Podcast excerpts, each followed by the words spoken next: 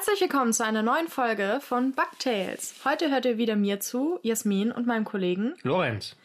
Genau. Und heute ist die 32. Folge und es nervt mich extrem, weil ich heute Geburtstag habe und 33 werde.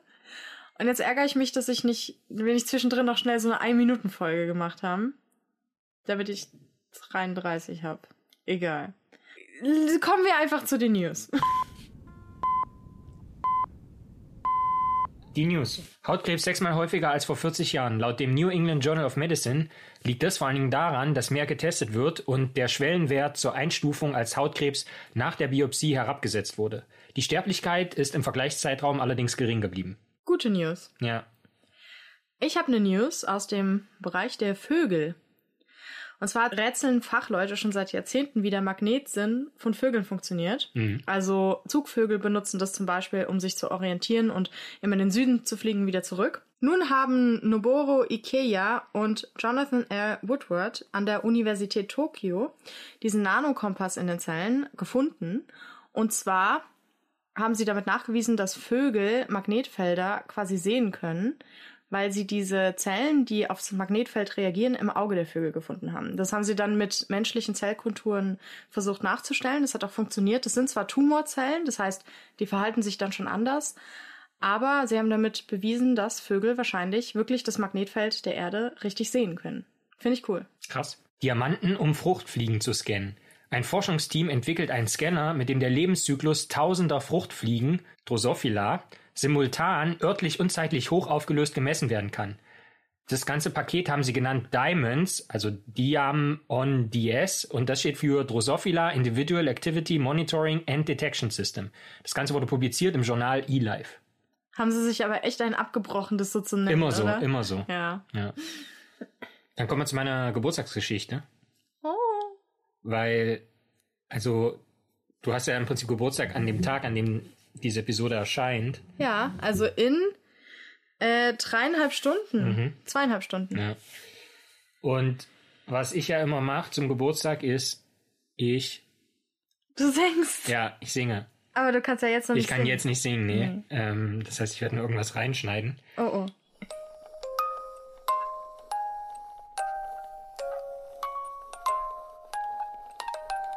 Aber in meiner Geschichte geht es auch ums Singen. Okay. Die trägt den Titel Singstar. Wer singt? Der A, B, Zebrafink. Und wie unseren HörerInnen ja auffällt, ist es relativ eindeutig, ob Jasmin oder ich das Intro der Folge sprechen, obwohl es immer der gleiche Text ist. Das heißt, Menschen haben die Fähigkeit, im Prinzip am Klang der Stimme ein Individuum zu erkennen. Richtig? Ja. Und Menschen waren bisher die einzigen Tiere, die Stimmen Individuen zuordnen konnten. Wirklich? Das kannte man von keiner anderen Tierart. Wirklich? Ja. Nicht mal Vögel? Nicht mal Vögel bis jetzt. Okay. Immerhin ist ja aber also bekannt, dass Vogelgesang große Hirnaktivität benötigt, weil die müssen sich ja das Liedrepertoire erstmal einprägen können und lernen. Und dieser Vergleich mit dem Geräuschgedächtnis wird jetzt auch wieder aufgeführt bezüglich Kindern, weil die können sich Laute relativ schnell merken und zuordnen. Das heißt, selbst wenn sie die Sprache noch nicht sprechen, können die allein schon am Ruf meistens hören, zum Beispiel welches Elternteil jetzt nach ihnen ruft oder so, oder auch wenn sie Leute noch nicht kennen, dann können sie die anhand der Stimme zuordnen oder des Stimmklangs, wie wir jetzt am Scharren der Pfoten den Hund äh, zuordnen können. Also nicht so, dass es mehrere Individuen Hund im Haus gäbe, aber okay. Leider. Noch nicht. Und natürlich ist es so, dass tierische Laute weniger komplex sind als menschliche Sprache, aber auch Singvögel haben mitunter ein variantenreiches Repertoire an Gesang. Ja? Mhm. Und einige Singvögel lassen zum Beispiel in ihrem Gesang erkennen, von was für einem Vogel sie das, den Gesang erlernt haben. Du meinst von was für einem Individuum? So nach dem Motto, das habe ich von Paul gelernt oder was für eine Art oder so? Nee, nur quasi, wenn es mehrere Individuen gibt dann haben, und die haben einen eigenartigen Gesang, dann hört man das auch sozusagen in Ah, okay. denen, die das dann gelernt haben. Aber es ist jetzt nicht so, dass man bisher wusste, dass die Vögel dann auch wirklich den Mentor oder die Mentorin am Gesang erke- erkennen konnten. Geben die da so Credits und dass die anderen Vögel dann wissen, Wenn das so ist, dann wissen wir das nicht. ah, Außerdem können einige Vögel ja auch Alarmrufe imitieren, um dann eben Artgenossen zu warnen. Oder sie können JägerInnen damit in die Irre führen. Außerdem ist es auch bekannt, dass Vögel ihre Hut erkennen am Klang. Also die wissen, wenn sie einen Gesang hören, dass der jetzt, dass das jetzt ein Vogel aus dem eigenen Territorium ist oder einer aus der Nachbarschaft sozusagen. Cool. Das heißt, es gibt so Ja, das, okay, ja, das, die haben ja auch Dialekte. und genau so regionale Genau. Dialekte. Mhm. Das wäre dann das Analogon. Ja. So, jetzt kommen wir aber zum Zebrafinken-Singsang. Zebrafinken, das sind Vögel der Gattung Teniopygia. Und das sind eigentlich vagabundierende Herdentiere. Ja, die haben eine enge, dauerhafte partnerschaftliche Bindung zu einem Vogel, einem anderen Vogel.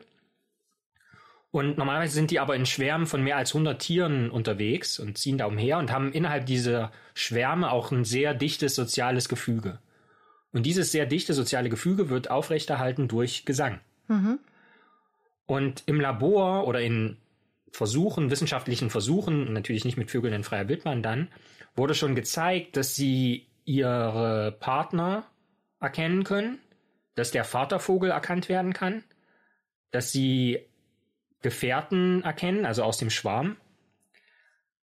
Und das passiert nicht nur am sehr komplexen Gesangsmuster der Vögel, sondern auch funktioniert auch bei re- relativ schlichten Rufen. Das heißt, es gibt noch äh, sogenannte Distance Calls, also so die Ta Distanzrufe, mit denen sie sich eigentlich nur, wenn sie im Schwarm fliegen, so koordinieren. Also dass einer sagt jetzt irgendwie, okay, ich bin jetzt ein Stück weiter weg oder kommt mal hier, hier hin oder so. Und da können sie schon irgendwie, das können sie schon unterscheiden, ob, der, ob jetzt der Vater ruft oder der Partner ruft. Aber es war bisher nicht bekannt, dass Vögel auch Individuen zuordnen können, die sie zum Beispiel selber gar nicht gesehen haben oder mit denen sie nicht aufgewachsen sind. Und nur unterscheiden können, ah, okay, das war jetzt wieder der von vor fünf Minuten und das ist jetzt irgendwie wer Neues. Das heißt, die Frage, die im Raum steht, ist, können Zebrafinken im Prinzip Menschenkindern ähnlich schnell auch ungesehen viele verschiedene Stimmen unterscheiden? Genau. Und das wurde untersucht in einer wissenschaftlichen Arbeit von der University of California in Berkeley in Kalifornien in den USA. Und die erschien am 13. November 2020 im Journal Science Advances. Und was da vorgestellt wird, zunächst einmal ist die sogenannte Lernleiter. Lernleiter heißt, dass ein sehr interessantes Experiment etabliert wurde. Das möchte ich jetzt mal erklären. Und zwar mit 19 verschiedenen Zebrafinken wurde das ausprobiert. Und zwar sind die in einen Käfig gesetzt worden, in dem es so einen Knopf gab, den sie mit Picken betätigen konnten. Und wenn die da drauf gepickt haben, dann wurde ein Vogelgesang, also entweder so ein komplexer Gesang oder so ein Distanzruf abgespielt. Und der war jeweils sechs Sekunden lang, was da abgespielt wurde. Und das war von verschiedenen Individuen, von verschiedenen Vögeln. Und jeder Vogel hat im Prinzip zehn von diesen Gesangsschnipseln gehabt. Das heißt, wenn die das Individuum wiedererkannten, dann haben die sich im Idealfall gemerkt, welcher Gruppe das zugeordnet war. Das heißt, die individuellen Vögel wurden zwei Gruppen zugeordnet. Entweder der Belohnungsgruppe oder der Nicht-Belohnungsgruppe. Und wenn die in einer Nicht-Belohnungsgruppe waren, dann ist einfach nichts passiert. Und wenn die aber, diese Individuen aber in der Belohnungsgruppe waren, dann mussten sich die Zebrafinken in diesem Käfig den Gesang einfach, also diese sechs Sekunden einfach zu Ende anhören und nochmal sechs Sekunden warten und dann haben sie Futter gekriegt. Dann ist in so einer Maschine war Futter verfügbar für nochmal sechs Sekunden oder für zwölf Sekunden. Und wenn sie aber in der Zwischenzeit, weil es ihnen so blöd wurde, diesen Knopf gedrückt haben, kam einfach ein neuer Gesang von einem anderen Individuum, wo, was wieder entweder in der Belohnungsgruppe oder Nicht-Belohnungsgruppe war. Und die Idee war, dass sie, wenn sie Individuen erkennen, sich dann irgendwie gemerkt haben, okay, das war jetzt einer von der Belohnungsgruppe, das heißt, ich muss einfach nur warten, dann kriege ich was zu fressen. Oder das war nicht der von der Belohnungsgruppe, das heißt, ich muss draufdrücken, dass ein neuer kommt, in der Hoffnung, dass es bald wieder Futter gibt. Und insgesamt haben sie 20% aller Individuen zufällig in die Belohnungsgruppe getan und 80% in die Nicht-Belohnungsgruppe. Und sie haben auch die Vögel, das wird dann beschrieben, also sie haben das drei Tage lang trainiert und dann kam, war an Tag vier und Tag fünf war sozusagen die Prüfung, was sie sich gemerkt haben, wie viel sie zuordnen konnten, wie viele Individuen sie erkannt haben. Und während dieser fünf Tage haben sie auch relativ wenig Futter gekriegt, so dass die Motivation wirklich auch zu warten bei den, bei den Belohn in der Belohnungsgruppe hoch war. Und was war jetzt das Ergebnis? Wir haben diese 19 Zebrafinken performt. Also generell kann man natürlich erstmal ausrechnen, wie hoch ist jetzt die Belohnung, wenn die einfach zufällig immer da drauf pickern würden. Und dann können sie halt sehen, wie viel besser als zufällig sind sie gewesen. Und sowohl bei Songs als auch bei den Distanzrufen waren sie 16 mal, fast 16 mal besser als zufällig. Okay, also konnten wirklich Ja. das irgendwie gut zuordnen und sich merken. Und insgesamt wurden Songs aber trotzdem noch ein bisschen besser erkannt als Distanzrufe, weil die ja vielleicht doch ein bisschen individueller Ja, sind. ein bisschen länger auch. Ja. So, ja. Na gut, äh, also die einzelnen Schnipsel waren ja immer sechs Sekunden lang, so, aber okay. wahrscheinlich war dann mehr Melodie drin oder sowas. Und generell konnten auch Männchen und Weibchen das gleich gut zuordnen, obwohl ja bei Zebrafinken nur die Männchen selber singen. Mhm. Okay. Aber die Zuhörer, also es war egal, ob es ein Zuhörer oder ein Zuhörerin war, die waren beide gleich gut. Und dann war natürlich die Frage, okay, haben die jetzt so gut performt, weil die nur ganz wenige von diesen Individuen zuordnen konnten oder haben die alle gleich gut zuordnen können? Also gab es immer nur zwei, wo sie immer genau wussten, okay, das ist jetzt Belohnung oder das ist halt nicht Belohnung. Und da war es so, dass immerhin zwei von diesen 19 Vögeln alle Individuen zuordnen konnten. Also Ach, sie haben, krass. haben alle wirklich äh, sich merken können, genau. Ja. 12 von 19 konnten immerhin die Hälfte der Individuen zuordnen. Und dann haben sie gedacht, okay, jetzt wollen wir das mal noch ein bisschen komplexer machen. Das heißt, sie haben mehr Individuen zugefügt, sie haben mehr Songs hinzugefügt, mehr, ein größeres Repertoire und haben geguckt, wie weit das skalieren kann und haben gefunden, dass im Mittel ein einzelner Zebrafink 42 verschiedene Individuen anhand dieser Gesangsschnipsel unterscheiden konnte. Und was auch erstaunlich war, dass dieser Lernprozess relativ schnell vorangeht. Schon nach fünf Runden wurden diese Unterbrechungen, wenn sie also gewartet haben auf die Belohnung, waren die sozusagen informativ. Die haben nicht einfach zufällig noch gewartet, wie das jetzt ist, sondern haben dann quasi schon das Gelernte aus den ersten fünf Runden angewendet. Und generell war es da aber auch wieder so, dass Songs besser und schneller gelernt werden als diese Distanzrufe. Und wie gesagt, Männchen und Weibchen, das wurde also auch in den weiteren Versuchen immer wieder gesehen, lernen wirklich gleich gut. Was uns allerdings zum Bug der Woche führt. Der Bug der Woche ist die Frage, was ist jetzt, wenn die Vögel sich nur die Aufnahmen merken können und nicht nur die Ja. Aufnahmen wiedererkennen und Ja, nicht wieder äh, mitkriegen, dass es dasselbe Individuum ist. Und dann haben sie was relativ Cooles gemacht. Dann haben sie nämlich die Sänger genommen und haben die einfach nochmal was Neues singen lassen.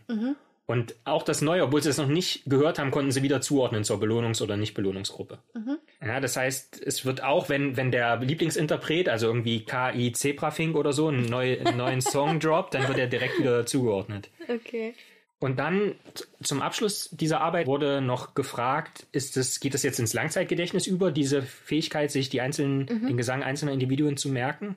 Das heißt, die haben die dann nach dieser Fünf-Tage-Übung einfach einen Monat lang frei fliegen lassen. Und dann haben sie nach einem Monat das nochmal wiederholt und haben geguckt, wie viel davon sie sich noch merken konnten. Und äh, da war das Erkennen immer noch signifikant besser als, als zufällig. Also klar, nicht mehr, die Performance war nicht mehr gleich gut, aber es war nicht so, dass sie alles vergessen hatten. Also da können sie ja schon mal zum Beispiel mehr als ich in meinem Studium oder als jeder durchschnittliche Student oder Studentin. Äh, Kurzzeitgedächtnis ist da immer hochtrainiert. Ja. Wenn ich mir so überlege, also wenn ich jetzt in so einer Gruppe Leute bin und irgendwie fünf Runden ich rede mit dem, am nächsten Tag soll ich deren Stimmen erkennen. Hm. Auf keinen Fall. Ja. No way. Ja, gute Frage. Ein, zwei Signifikante von dem Abend äh, kann man sich merken, aber ansonsten erkennt man keine Sau. Ja. Ja. Gut, lass uns also nochmal zusammenfassen. Zebrafinken können die Songs von etwa 40 Individuen ungesehen unterscheiden und über einen Monat lang memorieren, also sich merken. Und das sei auch mal bemerkt, trotz der Variabilität zwischen den Songs von einem Individuum. Also auch diese, diese sechs Sekunden Schnipsel, die waren natürlich unterschiedlich, selbst wenn die vom selben Individuum kamen. Und dann ist die Frage, ist Ja. diese Variabilität zwischen diesen Schnipselchen nicht vielleicht sogar fast genauso groß wie, die, wie der Unterschied zwischen einzelnen Individuen. Aber gut, und generell ist dieser Lernprozess relativ schnell, das heißt, in weniger als fünf Runden äh, merken die sich das und auch mit relativ wenigen Beispielen. Das heißt, man hatte weniger als zehn von diesen sechs Sekunden Schnipseln und die waren ausreichend, damit die diese Soundschnipsel oder Geräuschschnipsel den Individuen zuordnen konnten. Und dann wird noch aufgeführt, dass dieses gute Geräuschgedächtnis vergleichbar ist mit dem optischen Einprägungssinn von Tauben. Und das ist, schlägt eine Brücke zur letzten Episode. Heißt, Tauben können relativ gut, wenn sie irgendwas sehen, sich das merken, um dann vielleicht irgendwie Futter zu lokalisieren oder so. Und bei Zebrafinken ist jetzt eben, wie gesagt, dieser, dieses Geräuschgedächtnis eben hat sich so entwickelt, weil das anscheinend nötig ist, um in diesem sozialen Verbund überleben zu können. Und was die Akustik betrifft oder das Akustik- oder Geräuschgedächtnis, wird noch ein Vergleich gezogen zu Rico, dem Border Collie. Der ist auch ein nichtmenschliches Tier, ein Hund, also der, Wirklich? der, Ricky der Border Collie, der arbeitet ähm, nebenbei bei Lidl, räumt er Regale ein. Der, der konnte, hatte auch ein sehr gutes Gedächtnis, was Akustik betraf, weil der konnte sich über 200 Worte merken und konnte die dann, also man hat eben gesagt Banane und dann ist er zur Banane gegangen. Also. Chloe, wenn man da zum Beispiel sagt Snacky Snack, dann ist ja auch was los. Das sind schon mal zwei Worte in einem. ja, ein bisschen Ehrenrettung hier. Und das war die Geschichte. Danke. Hm. Ich habe Fragen. Schieß los. Also erstmal finde ich cool, das ist keine Frage. Aber das mit den Beziehungen und dem Gesang untereinander, das machen ja Wale zum Beispiel auch. Die, da hat ja jede Wahlgruppe so ein bisschen den eigenen Tune und die singen das immer Mhm. und halten damit zusammen. Und irgendwie ist es naheliegend, dass das Vögel auch können. Aber ich habe jetzt eine Frage zu diesem, dass die rausgefunden haben, dass die eben Individuen erkennen, also weiß nicht, den Zebra Fink Emra erkennt Zebra Fink Julia sozusagen. Also bei Eisvögeln ist es nämlich so, dass Eltern und Kinder auch so eigene Rufe haben. Wenn die Kinder im Nest sind, dann, dann kommt, also in der Höhle, die bauen so Höhlen, und dann kommt der Eisvogel, das Eisvogel älter und ruft halt so rein, so, hallo, ich bin der Vater, ich bin jetzt da. Und die Kinder antworten mit, ja, wir sind auch da, wir sind die Kinder, so ungefähr. Und da frage ich mich, ob die Eisvögelkinder jetzt auf jeden, der quasi sagt, ja, ich bin dein Vater, reagieren würden oder eben nicht. Also ob man, ähm, weißt du, bei wie vielen Arten man das schon probiert hat oder hat man es erstmal nur bei Zebrafinken, aber vermutet noch, dass andere das auch können? Also da steht explizit drin, dass dieses, dass man, also dass die Individuen, die sozusagen im sozialen Gefüge sind, mit denen die aufgewachsen sind, das ist was, was man schon, also was man durchaus kennt. Ja, ja. Also dass die Okay. quasi Eltern zum Beispiel unterscheiden können, aber ich weiß natürlich auch nicht, wie gut das zum Beispiel imitiert werden kann. Genau, also wenn Ja. jetzt ein anderer Eisvogel käme Ja. und auch sagen würde, ja, ich Ja. bin dein Vater. Ob die ja sagen würden, ja, gut, passt schon. so, klingt, klingt valide. So Ja. wie bei dem Schwein, dem, und den, diesen, diesen, der Wolf und die drei Schweinchen Ja. da, der so, ja, ich bin eure Großmutter, ja, Ja. doch, klar. So. Ja, genau. Da steht dann in der Diskussion wird noch erwähnt, dass die schon so eine Grammatik haben und wenn man bestimmte Muster sozusagen wiederfindet, dann haben die auch immer die gleiche Bedeutung sozusagen. Das heißt, die, das wird dann naheliegen, dass man das relativ leicht imitieren kann. Ja. Aber inwie, also weiß nicht, ob es da dezidierte Arbeiten zu gibt, äh, inwiefern die sich da gegenseitig bescheißen. ja, werden sie nicht, aber ich habe mich halt nur Ja. gefragt, ob. Ja. Ich meine, wenn da so ein Laubenvogel käme Mhm.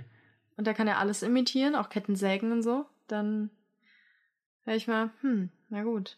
Hm. Die Frage. Die Frage, Ja. Was für einen Song würdest du gerne mal von einem Zebrafinken performt haben wollen? ein Song. Was ist gerade so in deiner, in deinen Playlists? Naja, du weißt ja, ich mag ja gerne so Elektrozeug. Ja. Das kommt Zebrafinken entgegen, weil das ist meistens dann halt nur Melodie und Beat. Das kriegen die bestimmt hin. Dann würde ich mir von so einem Zebrafinken wünschen. Ich würde mir, und das würde ja passen, von Anthony and the Johnson Bird Girl. Das, das würde ich mir wünschen. Mhm. Weil das ist ja auch so ganz speziell. Das kann eigentlich niemand nachsingen, aber ein Zebrafink kriegt vielleicht ein Laubenvogel könnte das safe. Mhm. Ja. Das fand ich geil. Oder Cripple and the Starfish. Auch von, von ähm, Anthony and the Johnsons. Fand ich auch geil. Kann er mal machen. Ansonsten könnte er, also wenn es was elektrisches, wenn er nicht so Bock auf Singen hat, auf also Wörter, Mhm. dann vielleicht.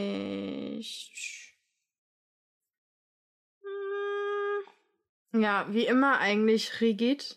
Den Koboseel 44 Rushmix von Rosa Anschütz und Koboseel. Kann er, kann er Zebrafink mal. Muss dann verlinken. Ja, genau, das müssen wir in die Notes packen, die äh, YouTube-Links. Fände ich geil. Mega gut. Wir hoffen natürlich, dass auch in der Kürze die Würze liegt und euch diese Folge gefallen hat. Tut es kund, äh, liked, kommentiert überall, empfehlt weiter und bleibt uns gewogen, so dass wir uns auch oder ihr uns nächste Woche wiederhört, wenn es wieder heißt Bugtails, die Abenteuer der Campelritter. Bis dahin macht's gut. Ciao!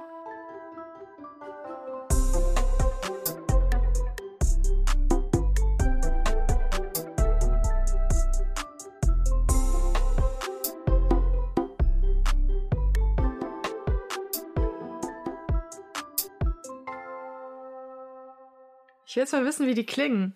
Warte. Bei, wir haben uns jetzt bei YouTube ein Video geöffnet. Zebrafrinken Schwarm in der Voliere. Jetzt bin ich mal gespannt, wie geil die singen. Gott, die klingen ja voll scheiße. Aber wir, wir hatten die damals auch in unserer Voliere. Oh, Also mit anderen Vögeln zusammen. Also so, oh hat die klingen wie kaputtes Hundespielzeug. Ja, also von denen will ich nichts vorgesungen gesungen bekommen, Alter. Ja gut, aber das war ja, das war jetzt, weiß ich nicht, ob das der jetzt der Gesang war oder ob das einfach nur der Ich bin da, du bist hier. Ja, der Gesang wird wahrscheinlich ganz anders. Total geil. So. Nee, komm. Zwerghupe. Ist schon okay. Das ist so wie, ein bisschen wie Deutschrap. Reden wir nicht drüber. Eine sehr kurze Folge. War 20 Minuten. Ne? Aber mehr Zeit zum Feiern. Stimmt. Ich erzähle heute nämlich keine Geschichte, äh, weil ich Du Geburtstags Geburtstag, ja. Geburtstagspause sozusagen habe. Und Lorenz jetzt das alles auf sich genommen hat.